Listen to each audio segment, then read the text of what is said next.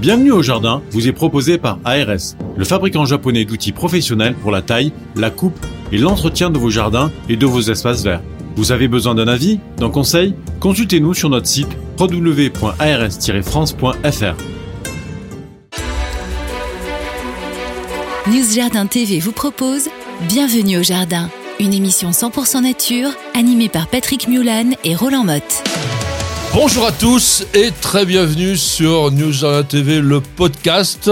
Le podcast Bienvenue au Jardin. Une heure chaque semaine de jardin, tous les samedis et puis Eh ben, la, la nuit, le jour, euh, le, le- le mercredi, le jeudi, le vendredi. voilà, c'est le podcast, donc c'est comme vous voulez et vous l'avez même aussi donc en vidéo sur la chaîne YouTube puisque Nicole est derrière la caméra et cette émission sera entièrement filmée. Alors, nous sommes le 3 avril, c'est déjà bien sûr le printemps. Pour le jardinier, c'est le tout tout début souvent du printemps, il peut faire encore un petit peu frisquet, mais ça commence à fleurir un petit peu au jardin. On va avoir une émission super sympa, une émission très complète comme d'habitude. Alors avec les tâches du moment, c'est les semis. Ah oui, les semis euh, dedans, dehors, à voir. hein, on, va, À on voir, va tester ça.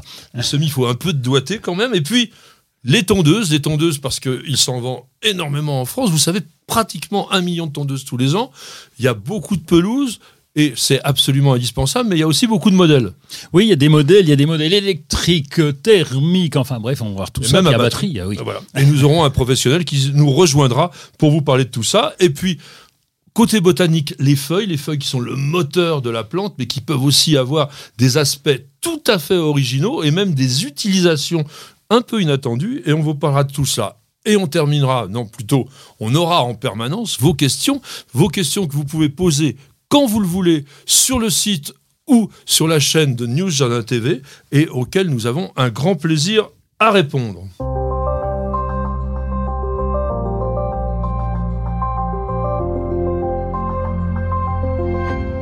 Eh bien, Roland, nous passons au fait du jour. Nous sommes donc, je disais, le 3 avril. Le 3 avril, c'est le 93e jour de l'année, le 14e jour du signe astrologique du bélier, y compris aussi le 14e jour du mois de germinal, quand on regarde encore le calendrier républicain français. Mais pourquoi je vous dis ça? Parce que dans le calendrier républicain français, il y a toujours une association entre la, le journée, la journée plutôt, et la plante. Et aujourd'hui, la plante, c'est pas n'importe laquelle, c'est le hêtre. Ah oui, monsieur le hêtre, Fagus sylvatica, le foyard, comme on dit. Ah. Comme on dit chez elle, foyard, oui, oui. Ah, le foyard. Le bois de foyard, eh oui, qui est, qui est immense et qui est superbe. Et donc, euh, ce foyard, il est, on le décline en plusieurs euh, références.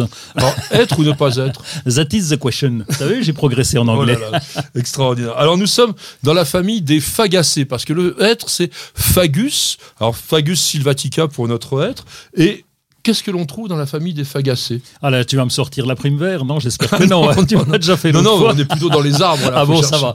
Alors, euh, dans la famille des fagus, euh, j'en sais rien du Le tout. chêne. Le chêne, c'est vrai. Et puis le Ah oui. châtaignier. Ah bon, d'accord. Châtaignier caténaire. Alors, le hêtre, le hêtre, c'est un nom un peu particulier, nom germanique qui est apparu au XIIIe siècle avec Fayard. Alors, vous vous dites comment? Dans Les votre- foyards. Les foyards. Le, le foyard. Bah, Ah, je, je le dis avec c'est un l'accent. peu patois, Le hein. foyard. Oui, Voilà, oui. En fait, c'était le Fayard qui venait justement de Fagus et ça donnait faux, aussi le fouet, la fouine. Et il faut savoir une chose, le hêtre était totalement incon- inconnu par les Grecs et il était vraiment plutôt septentrional.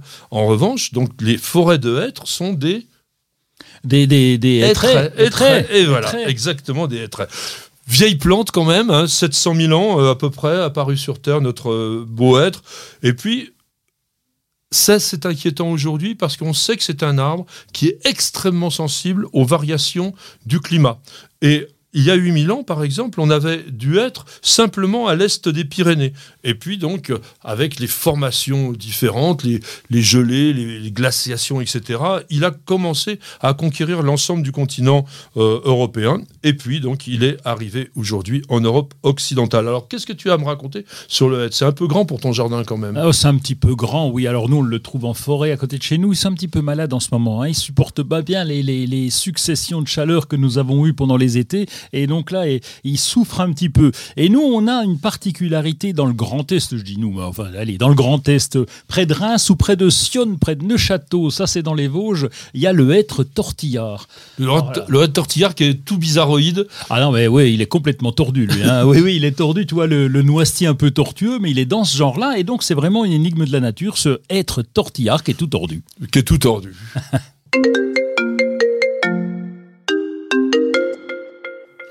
Eh bien, la première question du jour, elle nous a été posée par Marjorie de Calais qui nous pose la question suivante sur la chaîne YouTube de Nous TV. J'ai dégusté tout récemment un fruit de physalis. Pourquoi appelle-t-on cette plante un amour en cage? Eh bien parce qu'on a cette petite enveloppe qui est là et on a ce fruit qui est très joli, hein. il est un petit peu jaune, un petit peu orangé. Il se retrouve carrément dans une enveloppe, une, on l'appelle aussi la lanterne, lanterne japonaise. magique, hein. japonaise, pardon. Lanterne magique c'est autre chose. et donc euh, euh, on, le voit dans cette petite cage. Et alors euh, il est comestible pour le Physalis peruviana, le coqueret du Pérou, mais pas l'autre, hein, parce qu'il y a l'amour en cage qui s'appelle aussi Physalis alkekan et lui, il se mange pas.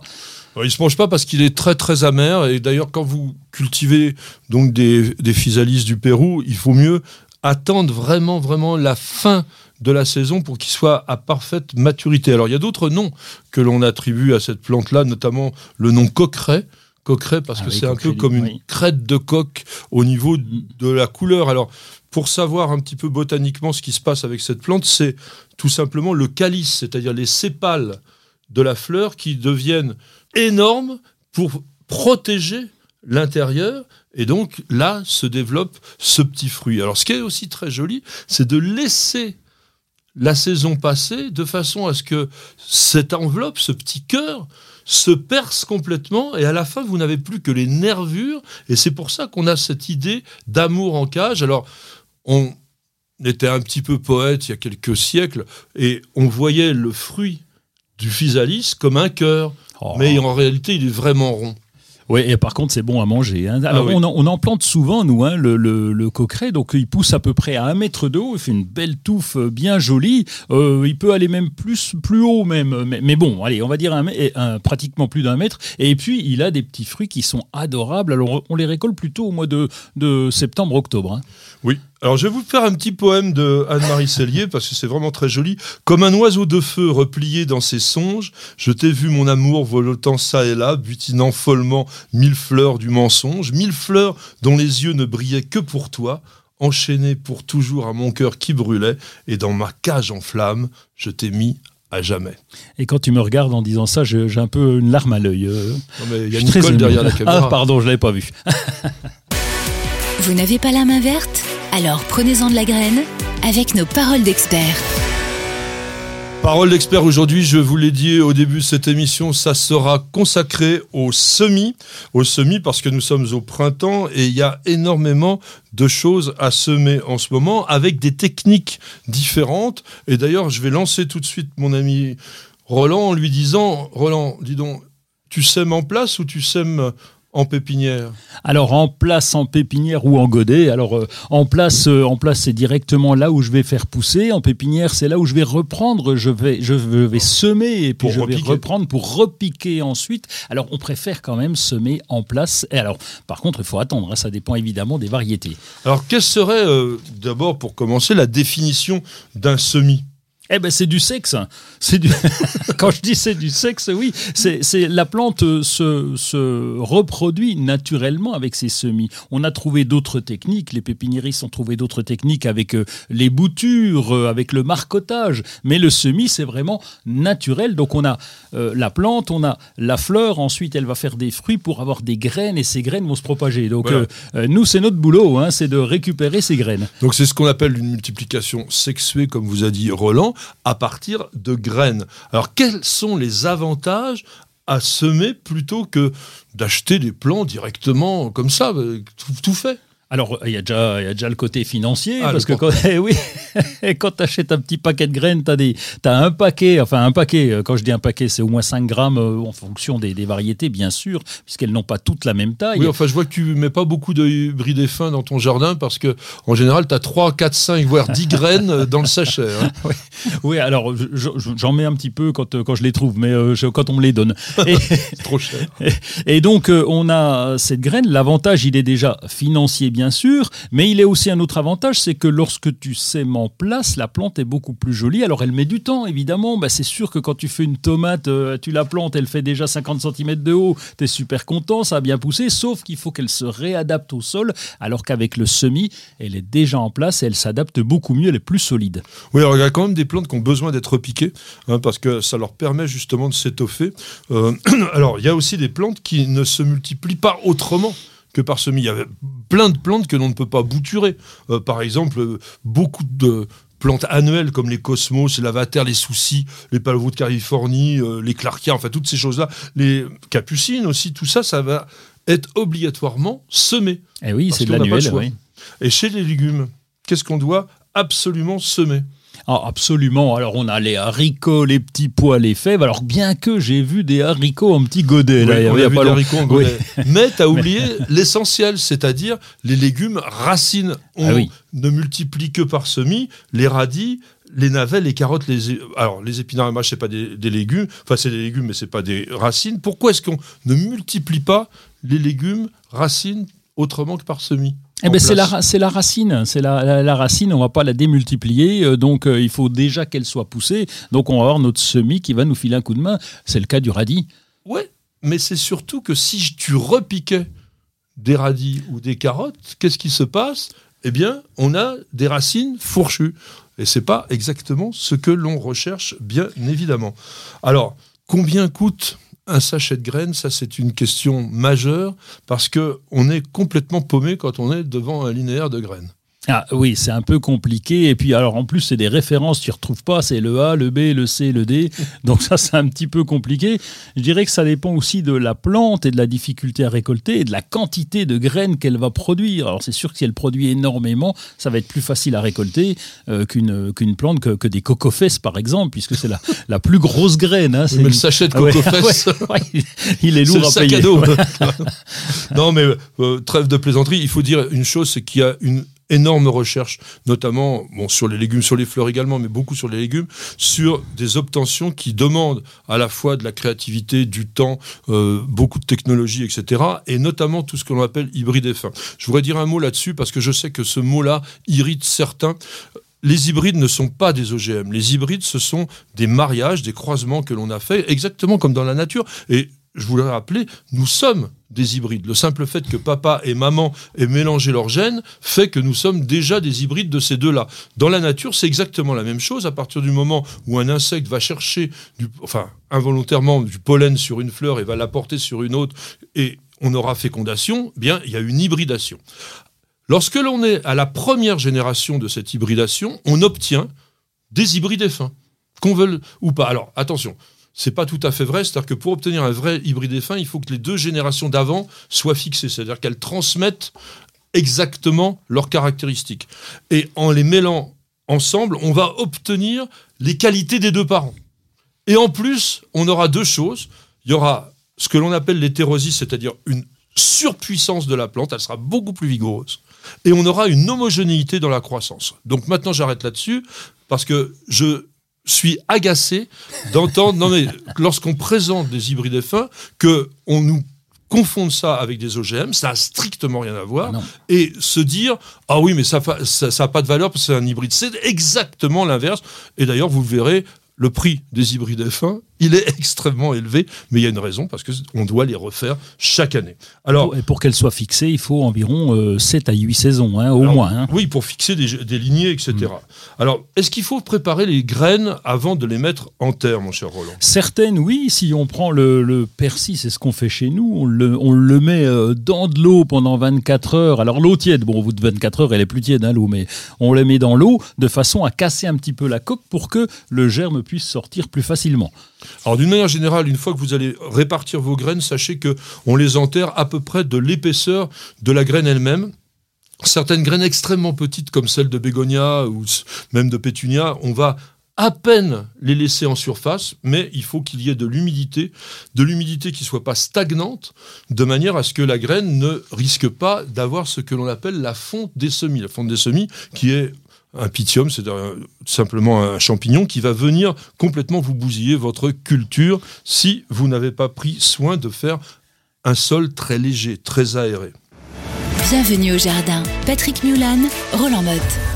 Eh bien, c'est le moment de notre rubrique actualité. Il se passe toujours quelque chose de nouveau au jardin. Roland, tu as de l'arrosage à nous proposer. Oui, un programmateur qui marche. Alors ça, ça va me plaire sur smartphone. Donc tu besoin, tu as juste ton portable dans la main. Ça marche en Bluetooth. Et donc il y a trois programmations d'arrosage qui sont indépendantes. Donc tu vas pouvoir activer. Il y a même un mode pluie que tu vas activer parce que tu vas suspendre si jamais il pleut. Il y a, euh, on, a, on peut aller jusqu'à 9 jours. Enfin bon, il y a des indicateurs sur le petit tableau avec des LED qui te permettent de savoir où en est la batterie. Est-ce que l'arrosage est en cours? Est-ce que bien branché sur ton Bluetooth. Et en plus, euh, le truc là, il te dit non, ben, ça marche pas. Si jamais j'ai plus de batterie, je te mets pas en route ton arrosage. Et donc, c'est tout automatique. Ça coûte 70 euros maximum. C'est chez Gardena. Ça, faut pas oublier de le dire, c'est le spécialiste de l'arrosage. Et là, c'est un truc qui va vraiment me plaire parce que, qui va plaire à beaucoup parce que ça rend finalement la programmation de l'arrosage très facile. En fait, c'est un truc de feignant, tout simplement, je pense. Oui, je confirme. Alors, nous sommes encore en période de plantation et notamment, vous pouvez encore planter des rosiers, surtout s'ils sont proposés en conteneur. Et moi, je vous propose de découvrir le rosier Berthe Morisot. Alors, c'est la dernière création des pépinières et roseraies Georges Delbar grand nom aussi ah bah euh, dans ce domaine-là. Et depuis ce printemps, donc, elle est disponible. Alors, c'est une rose qui est dédiée à une femme artiste peintre. C'est d'ailleurs certainement la première rose qui a été attribuée à une femme peintre. Il y a eu déjà des roses de peintres, et notamment dans cette grande collection euh, qui s'appelle Les roses des peintres de chez Delbar, hein, et il n'y en avait pas eu de nouvelles depuis 2013. Alors cette rose, ça c'est la caractéristique souvent des roses Delbar, toujours le parfum. Le parfum, c'est numéro un, et très puissant. C'est un hybride de thé vigoureux, costaud, une plante vraiment qui est extrêmement florifère, résistante aux maladies de façon tout à fait correcte, et c'est remontant, c'est-à-dire que ça va fleurir depuis les premiers beaux jours jusqu'aux premières gelées. Le feuillage, lui, il est assez, assez foncé, et donc la, la couleur de la fleur qui est très très claire, eh bien, va être remise en valeur. Un rosier relativement compact, à peu près 80 cm, et que vous pouvez cultiver aussi bien dans votre jardin que dans un grand pot. Alors pour les rosiers, c'est plutôt un pot ah, balèze, hein, profond, surtout très profond. Balèze, comme il dit. Hein. Donc au niveau des, des salons de manifestation, bien il y a une des très très grandes fêtes des plantes qui s'annonce du 9 au 11 avril. C'est Saint-Jean-de-Bourgard. J'espère encore une fois que notre ennemi Covid pourra nous permettre de profiter de 250 exposants hein, chez. Oui, puis il y a un potager à visiter quand même. Euh, en, ce, moment, il est encore moins bien qu'à l'époque où il y a les fêtes d'automne, parce que là, c'est ah le début. Oui. Ouais, mais ça fait rien. faut aller le voir parce qu'il y a aussi des arbres dedans qui sont un peu sympas. Qui doivent être en fleurs, les arbres fruitiers, ouais, des très très vieux poiriers qui sont en palmettes et qui sont vraiment très très jolis. Et puis, euh, donc, ton coup de cœur, mon cher Roland? Eh ben, C'est un site internet, je me suis pas embêté, hein, comme d'habitude, mais quand même, je suis allé fouiller pour avoir Fraisier de France. On en parlera des fraisiers la prochaine fois. Et Fraisier de France, c'est 100% production française. Vous trouvez à peu près tout. Ça vient du centre Val-de-Loire, des Pays de Loire, et il libre dans toute la France. Il n'y a pas que du fraisier, parce qu'ils sont obtenteurs de fraisier, mais il y a aussi des framboisiers, des cassissiers, des groseilliers, des myrtilles, tout ce qu'on aime. Donc le spécialiste du petit fruit, et ça c'est vraiment bien les petits fruits, vous pouvez en mettre aussi sur votre balcon si vous n'avez pas de jardin et picorer ça, c'est vraiment un plaisir. Et puis le fraisier, c'est facile. On en parlera la semaine prochaine. Alors, moi, mon coup de cœur ira vers quelque chose de totalement révolutionnaire. Vous connaissez tous évidemment les tondeuses robots, mais les tondeuses robots, pour les faire fonctionner correctement, il faut délimiter la surface avec un câble.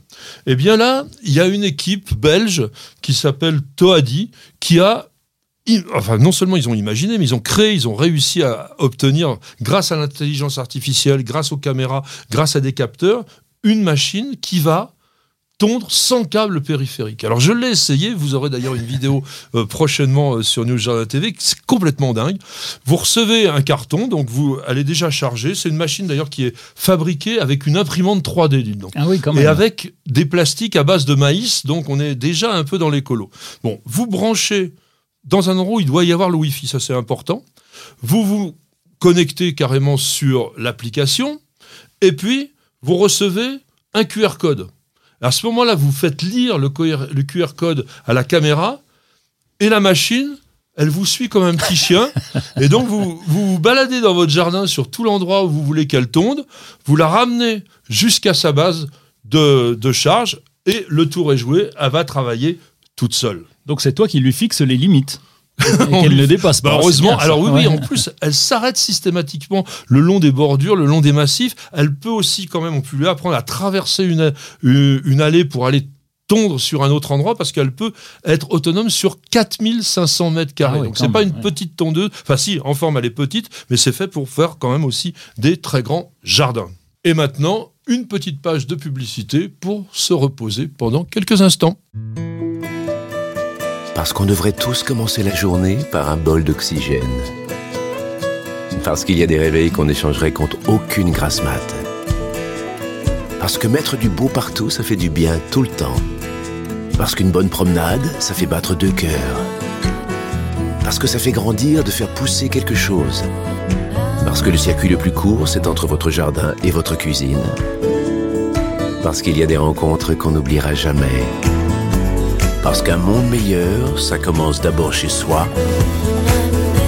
Et parce qu'on n'a jamais eu autant besoin de se reconnecter à la nature et à la vie. Truffaut, mettons plus de vie dans nos vies.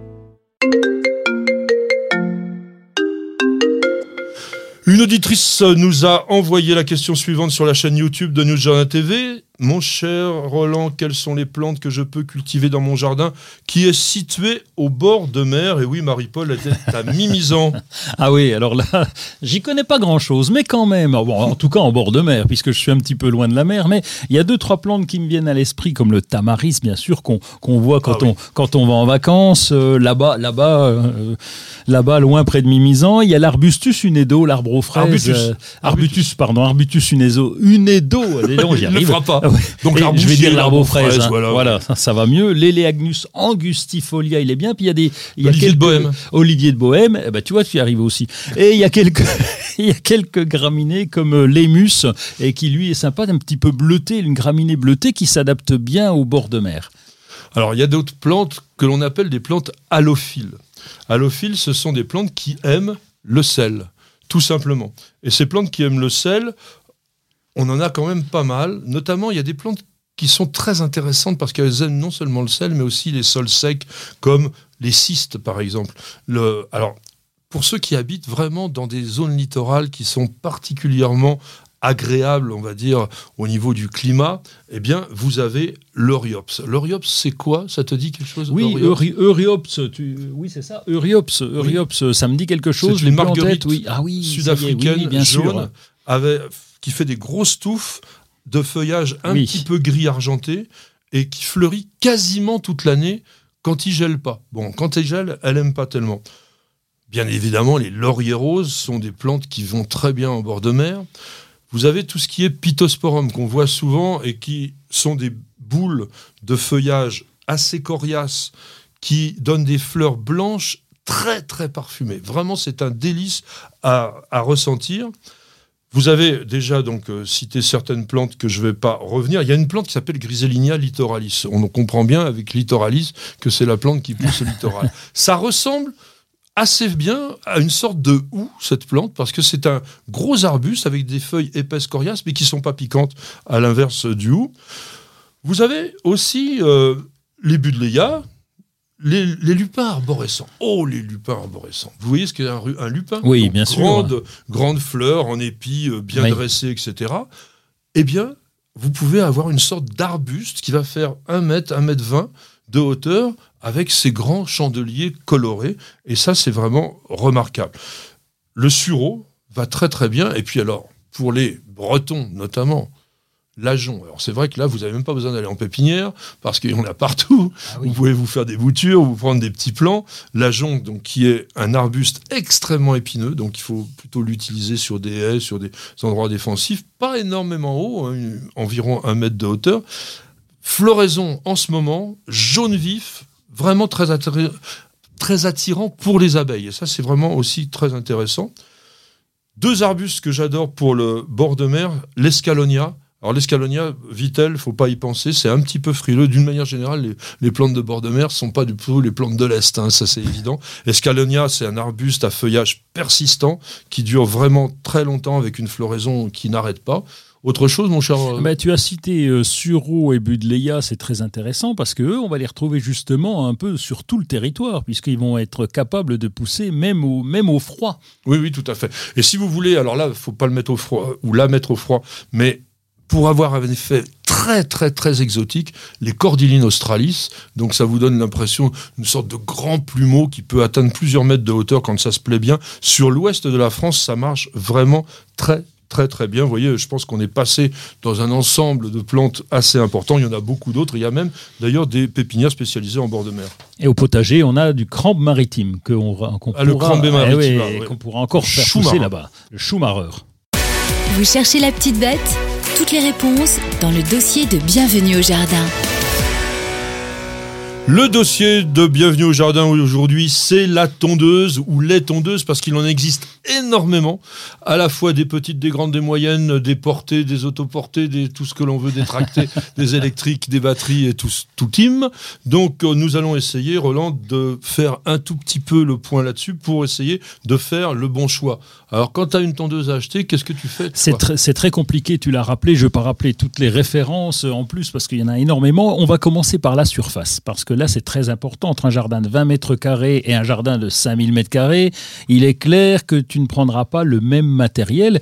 Et en plus, s'il y a des arbres un peu partout sur ton terrain, là non plus, tu vas pas te traîner avec un fil par exemple. hein. Oui, c'est Euh, pas comme un terrain euh, de foot. Quoi. Eh ben voilà. Et puis, et puis euh, si on a euh, plus de 200 mètres carrés, 300 mètres carrés, avec notre petite hélicoïdale poussée à la main, on va vite fatiguer. Donc, euh, on va choisir déjà en fonction de la surface. En fonction de la fatigue, est-ce qu'on va prendre une tondeuse tractée ou alors une autoportée sur laquelle on est assis, on est encore plus tranquille, on n'a pas à bouger. Et puis, on va penser au temps. Parce que c'est vrai que si j'ai pas le temps, parce que je fais des émissions et, que je ne peux pas tondre mon gazon, ben, je vais préférer euh, plutôt un robot de tonte. Un robot qui a aussi d'autres avantages, on verra tout à l'heure. Alors je voudrais quand même, pour parler de cela, que l'on fasse appel à un professionnel. On a l'habitude d'inviter une personnalité dans ce dossier. Et aujourd'hui, c'est Jean-Christophe Duro. Il est directeur général de la société Greenworks. Peut-être que vous la connaissez pas, alors on va lui demander déjà de la présenter. Jean-Christophe, bonjour. Bonjour Patrick, bonjour Roland, ravi d'être avec vous. Eh bien, Jean-Christophe, euh, Greenworks, quelques mots. Donc une société euh, assez récente sur le marché français. Oui, alors Greenworks est une marque assez récente sur le marché français. Euh, Greenworks fait partie d'un groupe qui s'appelle le groupe Globe, et qui a été créé en 2002 euh, par l'actuel président directeur euh, général, euh, avec déjà, euh, il y a près de 20 ans, euh, le, euh, la focalisation sur le marché des produits d'équipement pour jardin à batterie. Donc c'est notre cœur de métier. Le, le groupe est présent aux États-Unis avec la marque Greenworks euh, principalement et en Europe depuis 2015-2016 euh, en Allemagne, puis en France et un petit peu partout désormais, avec un réel développement de, de la marque depuis 2-3 ans, euh, notamment euh, au travers euh, des réseaux de, magasins de bricolage euh, ou de jardinage. Alors tu parlais donc que ce sont des matériels à batterie. Jusque-là, on avait un peu l'impression que la batterie s'était réservée. Enfin, on voit des, des véhicules automobiles aujourd'hui, mais quand même, dans le jardin, c'était plutôt du petit matériel. Là, vous proposez aussi chez Greenworks des tondeuses, même des tondeuses autotractées. Alors, est-ce que l'on peut être assuré d'en avoir, entre guillemets, pour son argent et surtout pour son résultat? Euh, Aujourd'hui, oui, parce qu'il y a des, réels développements faits en matière euh, technologique et notamment sur la performance. Euh, avant de savoir si on doit acheter une tondeuse à batterie, il faut d'abord savoir si on va acheter des produits à batterie pour l'entretien de son jardin. Évidemment, il y a plein d'arguments en faveur de, ce développement.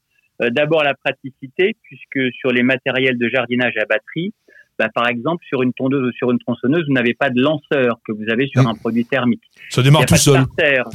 Pardon Ça démarre tout seul. ça démarre tout seul en appuyant sur un bouton. Oui, oui. C'est plus confortable, c'est plus léger, il y a moins de vibrations pour les produits portables pour l'utilisateur. Il y a évidemment moins de bruit, il n'y a pas d'odeur euh, d'essence.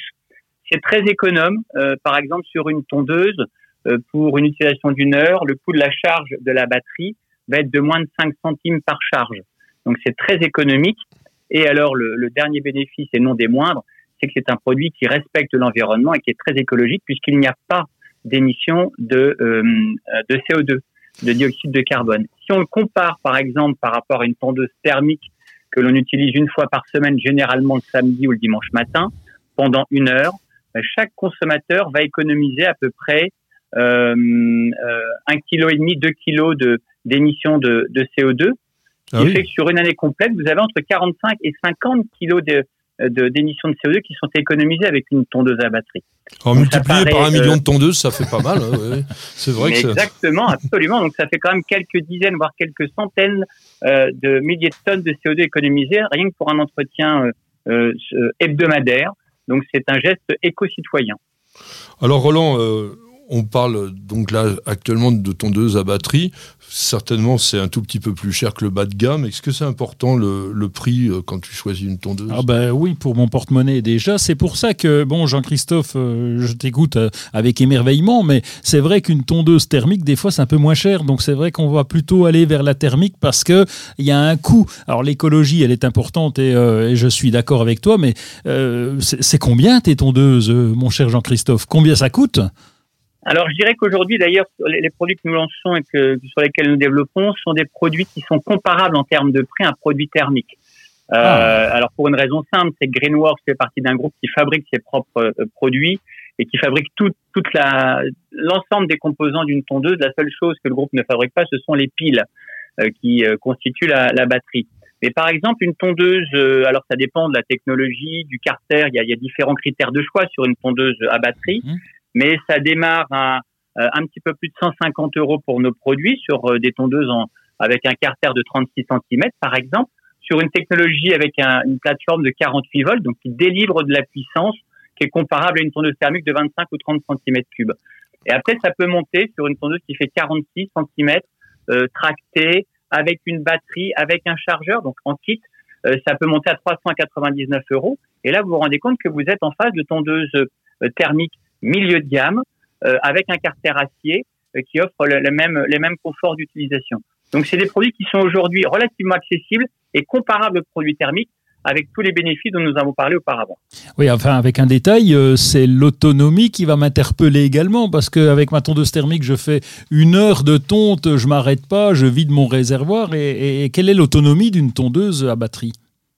Alors, vous avez différents types de batteries. Vous avez des batteries 2 ampères heure, 4 ampères heure, 6 ampères heure. Euh, Aujourd'hui, vous faites avec une, une batterie, par exemple, de 4 ampères heure, euh, vous faites une heure de tonte euh, sur un terrain normal en saison. Euh, donc, vous voyez que vous êtes également comparable à un produit thermique Mhm. sans changer de batterie. Si vous avez un terrain de, une zone de tonte de 5 à 600 mètres carrés, ça va être ce que vous allez tondre pendant une heure. Si vous Donc- voulez évidemment euh, tondre un peu plus grand, vous pouvez. À ce moment-là, il vous faut une deuxième, Une deuxième batterie batterie, ouais. soit de 2 ampères heure pour pouvoir utiliser sur des produits portables, soit de 4 ampères qui est un petit peu plus grosse mais qui offre euh, tout de même plus d'autonomie. Est-ce qu'il y a une limite justement euh, dans le choix d'une tondeuse à batterie? Est-ce qu'à un moment donné, on se dit bon bah là on est on est à la limite? Alors j'ai vu qu'il y avait même des autoportées qui sortaient, etc. euh, sur en, en batterie, mais on est quand même, comme disait Roland, un peu tenté quand même de se dire j'aurai plus d'autonomie, j'aurai plus de puissance avec euh, un moteur thermique. Est-ce qu'il y a des choses que la, la tondeuse à batterie ne peut pas faire? Euh, non, parce que vous avez à peu près les mêmes marchés, les mêmes critères de sélection que sur des tondeuses thermiques. Euh, ce que disait Roland, une tondeuse, on peut monter jusqu'à 4000 mètres carrés si on a un tracteur, mais pour une tondeuse poussée ou tractée, vous allez avoir une capacité de tonte qui pourra monter maxi- au maximum jusqu'à 1300, 1500 mètres carrés. Oui. Le problème, c'est qu'au-delà, vous allez passer beaucoup trop de temps euh, derrière votre Oui, bien tondeuse. sûr. Oui, là, Euh, euh, donc, là on passe à l'autoportée. nous sommes en train de lancer une plateforme 60 volts plus puissante avec des Mmh. batteries de 4 ou 6 ampères heure, avec deux batteries euh, qui sont gérées automatiquement par la tondeuse. Vous allez pouvoir tondre jusqu'à 1600, 1700 mètres carrés de terrain. Ouais, Mais ça, après, ça énorme. dépend du temps que le- que le- que l'utilisateur a à consacrer à sa tonte avec une tondeuse. Alors il y a une grande mode aujourd'hui euh, qui se développe vraiment de façon très très forte, c'est la tondeuse robot. Euh, est-ce qu'il y en a dans la marque Greenworks? Oui, nous avons, euh, nous avons cinq modèles euh, qui vont de 450 mètres carrés à 1500 mètres carrés. oui, il y a une vraie, un vrai développement de, de ce marché qui n'est pas exactement le même marché que la batterie, puisque sur le robot, c'est un robot autonome, donc qui doit fonctionner tout seul, sur lequel vous ne pouvez pas interchanger la batterie. Mais ça marche quand même avec une batterie. Alors ça marche avec une batterie qui est intégrée. Le robot est autonome et intelligent, va se recharger tout seul à sa station et fonctionne dans le périmètre euh, que l'on a déterminé avec l'installation d'un câble périphérique, mais également sur euh, sur la marque avec un câble guide qui permet au robot de rentrer beaucoup plus rapidement à sa base, euh, à sa station de charge en fait lorsque euh, la, charge de la batterie est inférieure à 20%. Alors il faut dire une chose sur les tondeuses robots, c'est que ça a un avantage considérable dans la mesure où ça tombe pratiquement tout le temps, en permanence, donc ça tombe pas beaucoup. On voit presque rien, ça fait du mulching, c'est-à-dire que ça ne ramasse pas, mais au fur et à mesure du passage du robot, on obtient une densité et une qualité de pelouse qui est totalement extraordinaire. Et on a des amis qui ont ce genre de tondeuse depuis deux ans environ la mousse a totalement disparu. Ils ne mettent plus de l'engrais qu'une seule fois par an au lieu de deux fois. Et j'ai jamais vu vraiment une pelouse dans un jardin amateur de cette qualité. Alors justement, Jean-Christophe, euh, par rapport au ramassage dont parlait, euh, dont parlait euh, Patrick, est-ce qu'il y a des bacs de ramassage ou est-ce que c'est mulching? Alors, il y, a, les deux. Il y a, même trois types sur, sur nos produits.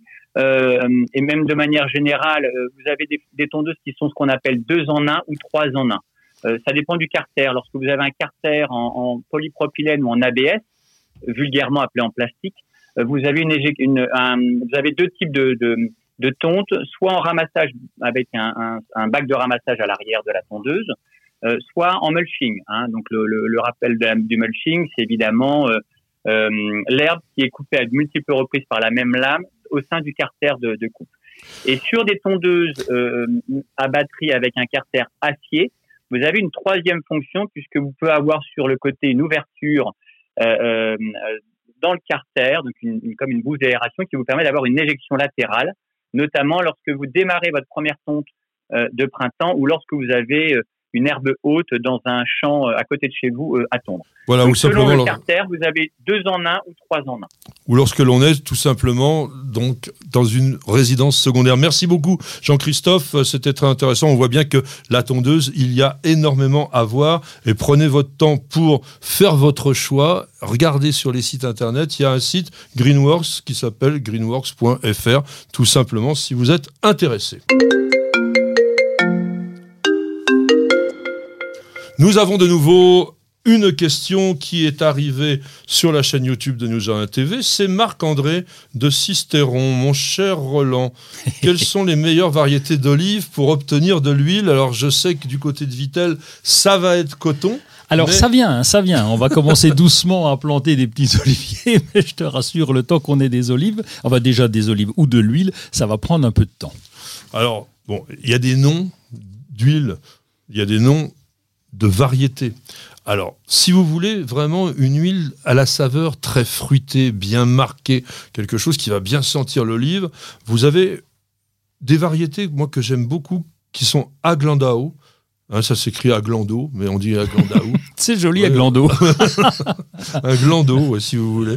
Il y a Bouteillant. Alors, ces deux-là sont vraiment extrêmement connus, de même que Picoline du Gard. Ça, ce sont trois variétés que vous allez trouver très très facilement, qui font, on va dire, pratiquement l'olivier à tout faire.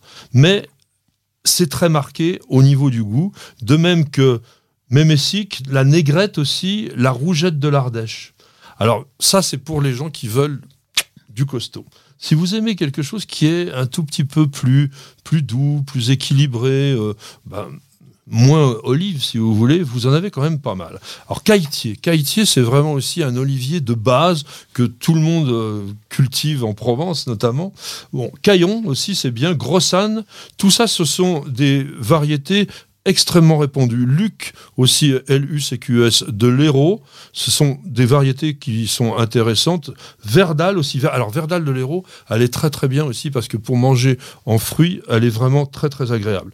Alors attention, la plupart des oliviers nécessitent une variété pollinisatrice. hein. Donc ça ne se multiplie pas tout seul et si vous voulez des olives, il faut aussi qu'il y ait eu donc du pollen d'un autre olivier qui arrive. Donc dans les très très bons euh, pollinisateurs, vous avez euh, notamment bah, ce que je disais tout à l'heure, euh, picoline, ça c'est vraiment bien. Et puis heureusement, heureusement, vous en avez qui sont auto-fertiles, c'est-à-dire qu'elles n'ont pas besoin d'avoir un olivier en copain à côté, enfin, ou du moins une petite amie olivier, euh, pour faire la fécondation. Donc Aglandao, dont on a parlé, Caïtier, dont on a parlé, Grossane, dont on a parlé, Rougette de la- l'Ardèche aussi. Donc vous voyez, si vous choisissez parmi ces quatre ou cinq oliviers, vous serez vraiment très très content du résultat. Et donc récolte en plein hiver avec des olives noires. Avec des olives noires, comme tu dis. Et bien maintenant, on se repose une petite minute en écoutant nos sponsors dont nous avons bien besoin. Une page de publicité. Parce qu'on devrait tous commencer la journée par un bol d'oxygène. Parce qu'il y a des réveils qu'on échangerait contre aucune grasse mat. Parce que mettre du beau partout, ça fait du bien tout le temps. Parce qu'une bonne promenade, ça fait battre deux cœurs. Parce que ça fait grandir de faire pousser quelque chose. Parce que le circuit le plus court, c'est entre votre jardin et votre cuisine.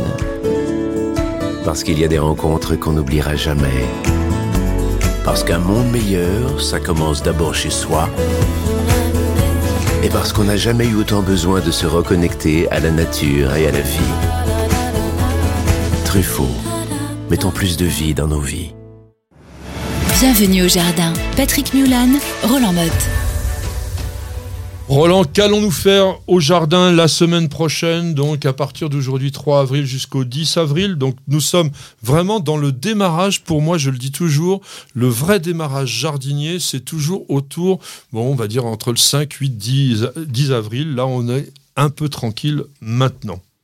Oui, et puis on va avoir des petits coups de froid, donc on reste prudent, mais, Mais on va non, pouvoir mais- semer. Si, si, si. là, tu- on parie. Allez, on fait pari. On fait un pari. Euh, on va semer. On va semer les radis. Et là, on peut, et même en, même en petite balconnière, on peut semer nos radis. On rappelle 18 jours, donc c'est facile à les avoir. Pas 18 jours, euh, c'est 18 la- jours le- et demi, des fois. hein. Ouais, c'est la- le nom de la variété, euh, 18 jours, bah, comptez peut-être plutôt 25, moi je dirais. hein. Bon, euh, ça dépend parce que dans la serre, ça peut tenir, euh, ça Ah oui, peut oui. aller plus vite. Oui, en tout- tout cas, on peut les semer, on peut y aller, et puis on les mélange avec les carottes, hein, si vous voulez. Comme ça, euh, d'abord, euh, quand on enlève les radis, eh bien, ça permet euh, d'éviter de, de- On fait du de- démarrage. euh, oui, c'est ça. Et puis, quelquefois, le radis, il a tendance à repousser la mouche de la carotte, donc ça nous fait un petit truc en plus. Oui, alors ça, Oui, oh, mais s'il faut, laisse-nous croire à nos, à nos, à nos rêves quand même, c'est important. les ça. rêves, les rêves du jardinier naturel. Et, et- et on, va, puis- on va- on va- vous savez, on va vraiment, au fil des émissions, on va se bagarrer comme des chiffonniers avec, Pour l'instant, je fourbis mes armes, mais Ouais. je n'en pense pas moins. avec Roland, parce que on n'est pas toujours d'accord là-dessus, mais en fait, bon, vous avez le droit d'y croire. Bon, en tout cas, je vais m'occuper des, des oiseaux parce que je vais ranger les, les nichoirs, euh, les mangeoires, pardon. On n'avait pas, pas les nichoirs, surtout pas, mais les mangeoires, parce qu'on a mis, euh, nous, on met pas mal de mangeoires euh, pendant l'hiver dans le jardin. Ça fait déjà très décoratif, des belles petites euh, mangeoires en bois. On les remballe. On va, je vais les nettoyer, gratter un petit peu, enlever ce qu'il y a dedans, etc.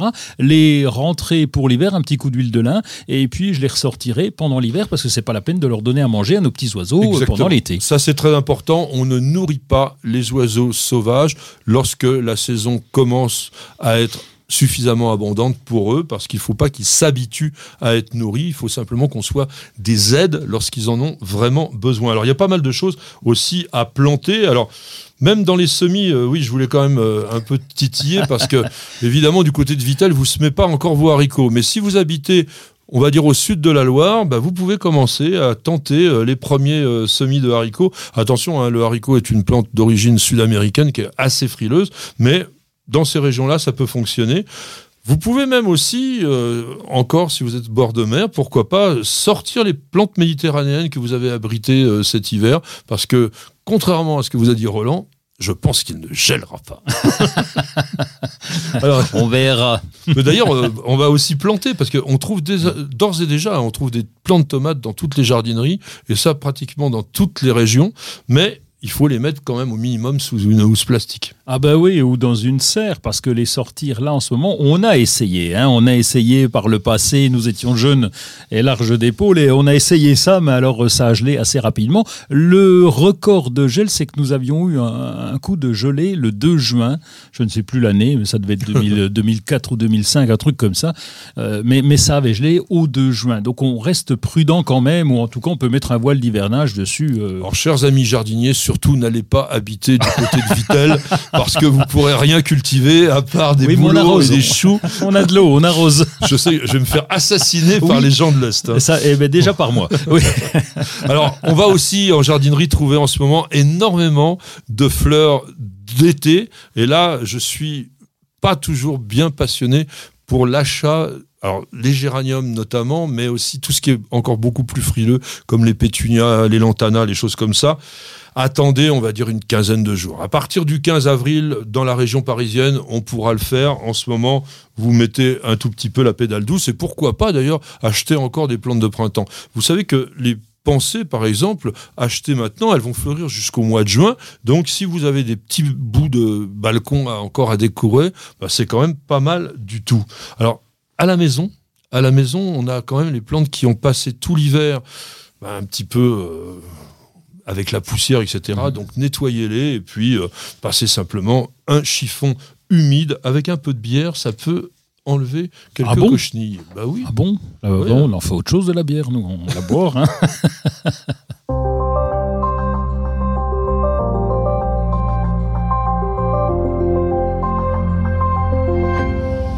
Eh bien, nous allons lire un tout petit peu, mon cher Roland. Je sais que toi, le papier, c'est pas ton truc, mais tu lis quand même beaucoup. Tu lis d'ailleurs sur ton ordinateur que nos amis qui voient l'émission, puisque je rappelle, nous sommes filmés et vous pouvez la regarder sur la chaîne YouTube de News Jardin TV. Eh bien, vous, vous avez Roland avec son ordinateur dans le studio et Roland qui surfe en permanence. Donc ton surf aujourd'hui, ça sera quoi Je suis allé voir Brenton Roberts. Directement au sud de l'Australie. Oh, oui, oui, sud de l'Australie. Euh, dans, c'est la baie, euh, la baie australienne, la grande baie australienne. Il se trouve par là-bas. Bah, c'est, oui, c'est tout au sud. Alors il a la chance d'avoir un, un, climat, un climat, on va dire euh, méditerranéen. Je sais pas si on dit comme ça là-bas. Ils n'ont pas la Méditerranée. Non, mais au sud de l'Australie, c'est un climat subtropical.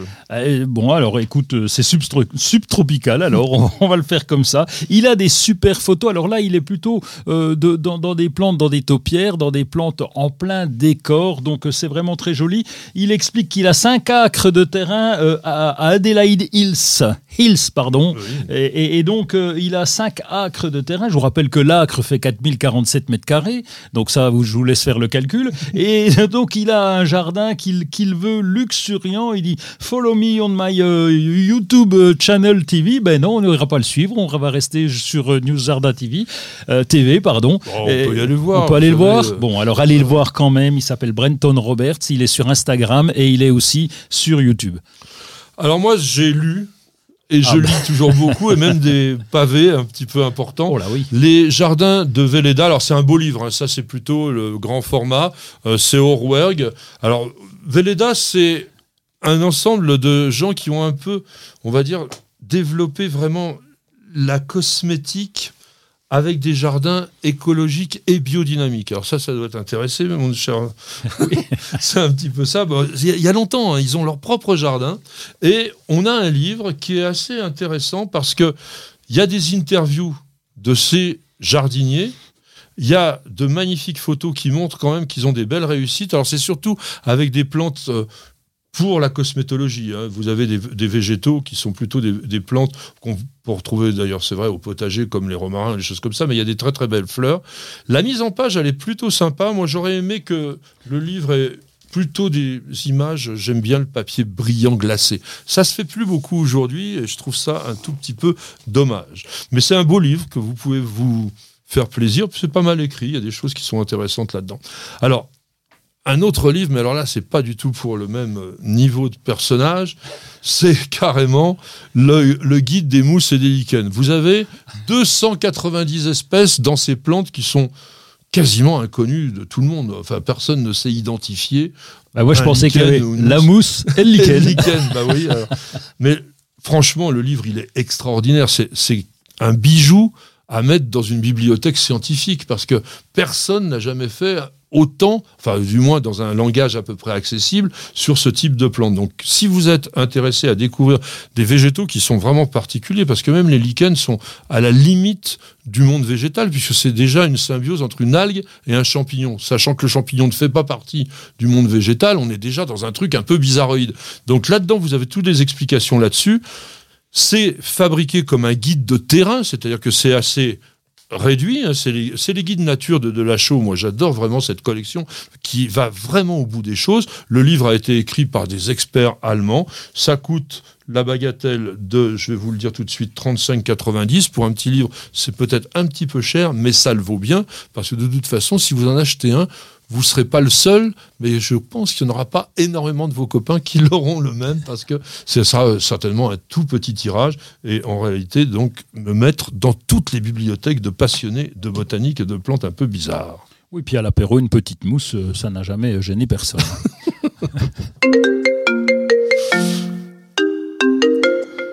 Nous avons encore une question d'auditeur et surtout, n'hésitez pas, nous sommes là aussi pour répondre à tous vos problèmes de jardinage. Et là, c'est Amalia de Bar-le-Duc. C'est pas loin de chez toi, ça, Bar-le-Duc ah Oui, c'est un petit peu plus haut. Allez, c'est à l'est de Paris. Voilà, je vais te simplifier la vie. à l'est de Paris. Qui a posté la question suivante sur News Jardin TV. Quelle est la plante que l'on appelle couramment la rose de Jéricho? Alors c'est vrai qu'on voit parfois, notamment dans tout ce qui est euh, vente par correspondance, catalogue un petit peu obscur, etc. Euh, on vend des roses de Jéricho et c'est la plante miracle. Oui, bah c'est un peu c'est la plante mousseline. Hein. C'était comme la purée, tu rajoutes du liquide et puis ça grossit. C'est un peu le même principe. C'est très original, c'est surprenant. Et puis bah, c'est vrai qu'il faut lui rajouter de l'eau simplement pour que ça marche, hein, le truc là. C'est une éponge. Alors il faut dire que sur le plan, il me fait trop rire parce que il a l'habitude un petit peu de tout tourner en dérision, mais c'est vrai que sur le plan botanique, c'est tout à fait extraordinaire. Parce que, bon, on l'appelle d'ailleurs carrément la plante de la résurrection, parce que vous avez au départ quelque chose qui ressemble à rien, un truc tout desséché, et puis effectivement, vous le mettez dans l'eau, et ça revit, ça reverdit même.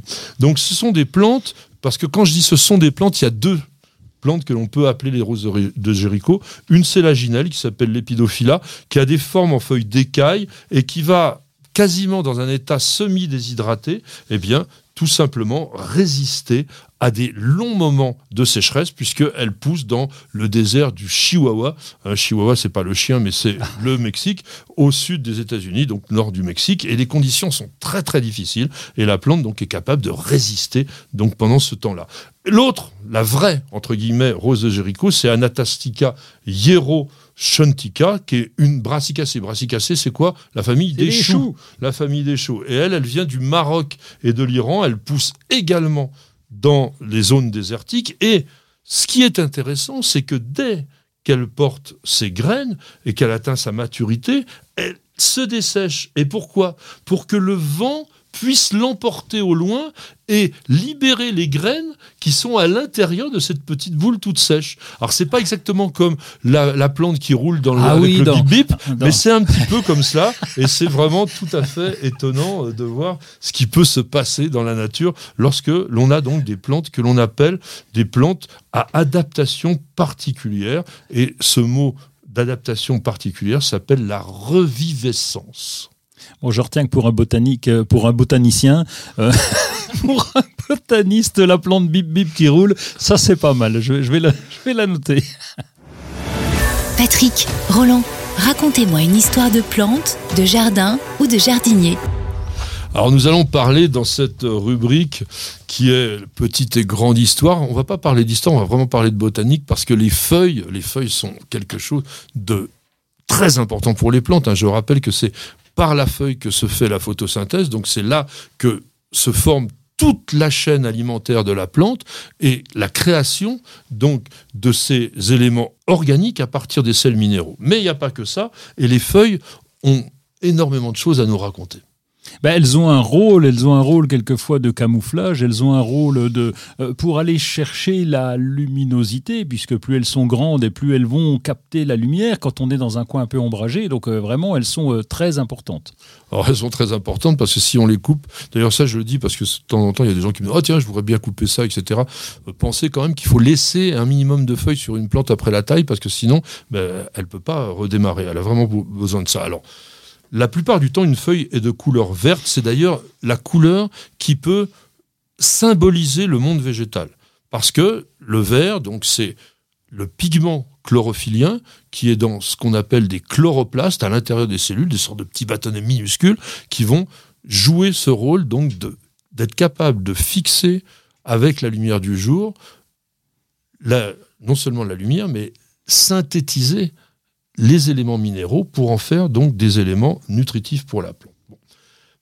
La, feuille, elle, elle produit de l'oxygène parce que la photosynthèse utilise l'oxygène, enfin pardon, elle utilise le carbone pour rejeter l'oxygène. C'est l'inverse de la respiration.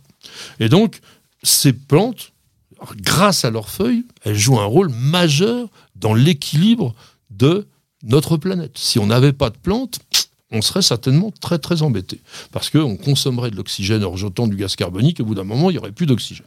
Donc ça, c'est quelque chose de très important. Bon. La feuille est aussi capable de se métamorphoser, de changer de forme pour, par exemple, ressembler à des pétales. Vous connaissez bien le poinsettia à Noël. Tout le monde pense que c'est la fleur. Ben non. Quand vous regardez bien, tout ce qui est rouge là, eh ben, c'est des feuilles. Des feuilles et, la fleur est ridicule presque, hein, puisque c'est le petit machin au milieu. là, de rien du tout, effectivement. Et donc, cette feuille qui rougit et qu'on appelle donc une bractée est tout simplement un élément attractif pour la pollinisation. Elle n'est pas là simplement pour nous faire plaisir et pour décorer les sapins de Noël. Non, elle est là parce qu'elle va jouer un rôle vers les pollinisateurs. On a aussi des feuilles qui sont aussi protectrices sur les fleurs. Quand vous regardez une fleur d'arôme, vous avez cette spate là qui est un peu tire-bouchonnée, c'est pas la fleur. La fleur, elle est à l'intérieur, cette espèce de tube là, tout petit, euh, qui se dresse un peu comme un pénis, mais qui est donc euh, simplement ce qu'on appelle le spadis. La spate qui est autour, c'est une feuille, et elle est colorée. Même chose sur l'anthurium. L'anthurium que beaucoup d'entre vous avaient dans la maison, eh bien cette palette un peu plate rouge ou rose de l'anthurium, c'est pas la fleur, c'est une bractée, donc une feuille transformée. Et d'ailleurs, c'est facile à voir parce que vous observez dessus les nervures. Vous avez exactement ça. Alors que sur les, les pétales réels, on n'a pas de nervures. C'est d'ailleurs pour ça que la, fleur de spati, la feuille de spatifilum peut rester verte. Oui, hein, oui, oui, Alors parfois, effectivement, lorsque la pigmentation se fait pas, ou du moins lorsque la chlorophylle est trop apparente, eh bien vous avez ce côté feuille qui revient. Et tu disais bien, un spatifilum, bah, c'est de la même famille que l'arôme, c'est la même famille que l'anturum, c'est les aracées, et toutes ces plantes-là font une spate avec un spadis. Donc le spadis, c'est le petit truc tout droit, ça c'est la fleur, ou l'inflorescence plutôt, et la spate, c'est la feuille transformée. Autre chose, mon cher Roland Ah bah oui, alors il y a des. Moi, je, vais être un peu plus poétique. Je, euh, tu connais évidemment Oya Kerry. Ah oui. Euh, la, feuille en forme de cœur. Mais oui, ça a tombé ça. Alors évidemment, moi je craque chaque fois que j'envoie en jardinerie. Euh, je ramène ça à un moment. Et, donc c'est tout, c'est dans un petit pot. C'est juste une petite bouture finalement, mais c'est en forme de cœur. Alors c'est un collectionneur, c'est un potato, c'est un, botanique un botaniste britannique Arthur Kerr qui a donné son nom. Donc et c'est une plante qui est originaire d'Asie du Sud-Est. Et donc, euh, c'est vraiment très joli. C'est en forme de cœur. Donc, on pourrait la mettre autour du cou presque, hein, s'il n'y avait pas le pot. on l'a de temps en temps. Alors, au niveau des feuilles, si on revient euh, sur la botanique, il faut savoir aussi que certaines feuilles sont aromatiques. Elles sont capables de synthétiser ce qu'on appelle des métabolites secondaires. Et vous l'avez, par exemple, dans toutes les plantes aromatiques, que ce soit le thym, le romarin, la sauge, la sarriette, etc. Et ça, c'est pas fait pour rien. C'est que ça leur permet d'éloigner des ennemis potentiels ou au contraire, parfois, alors ça c'est plus le parfum des fleurs, mais même les feuilles, elles peuvent jouer ce rôle-là, d'attirer des insectes ou d'autres animaux qui pourraient leur être utiles. Alors il y a aussi des choses qui sont très très drôles. Il y a des feuilles qui sont carrément toxiques. Alors elles peuvent être toxiques pour certains et pas pour d'autres. Par exemple, si vous avez l'asclépiade de Curaçao, euh, qui produit donc des, des stéroïdes glycosides, en fait c'est des toxiques pour le cœur des vertébrés comme nous, eh bien ces substances, elles sont utilisées par un papillon qu'on connaît bien, qui est le monarque, Ah et qui est un, pa- un papillon migrateur, qui va en fait pondre sur ces plantes. Les chenilles vont s'alimenter, absorber le poison, ce qui les rend tout à fait toxiques par rapport à leurs prédateurs. Vous voyez comme la nature est vraiment, vraiment très bien faite. Et sur ces mots, eh bien, nous allons terminer notre émission. Oh non Oh, on va se dire au revoir, mon cher Roland. Et je vous remercie à tous de nous avoir suivis. Je vous dis rendez-vous à la semaine prochaine. Vous savez, c'est tous les samedis à partir de 8h. Et comme c'est le podcast, c'est aussi quand vous le voulez. J'embrasse les jardinières, ma petite jardinière, ma petite perle qui est notre petite mascotte. Et on vous dit Bienvenue, au jardin.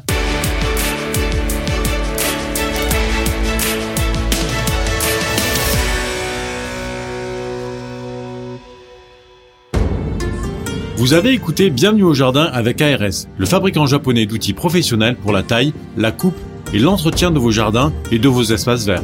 Vous avez besoin d'un avis, d'un conseil? Consultez-nous sur notre site www.ars-france.fr.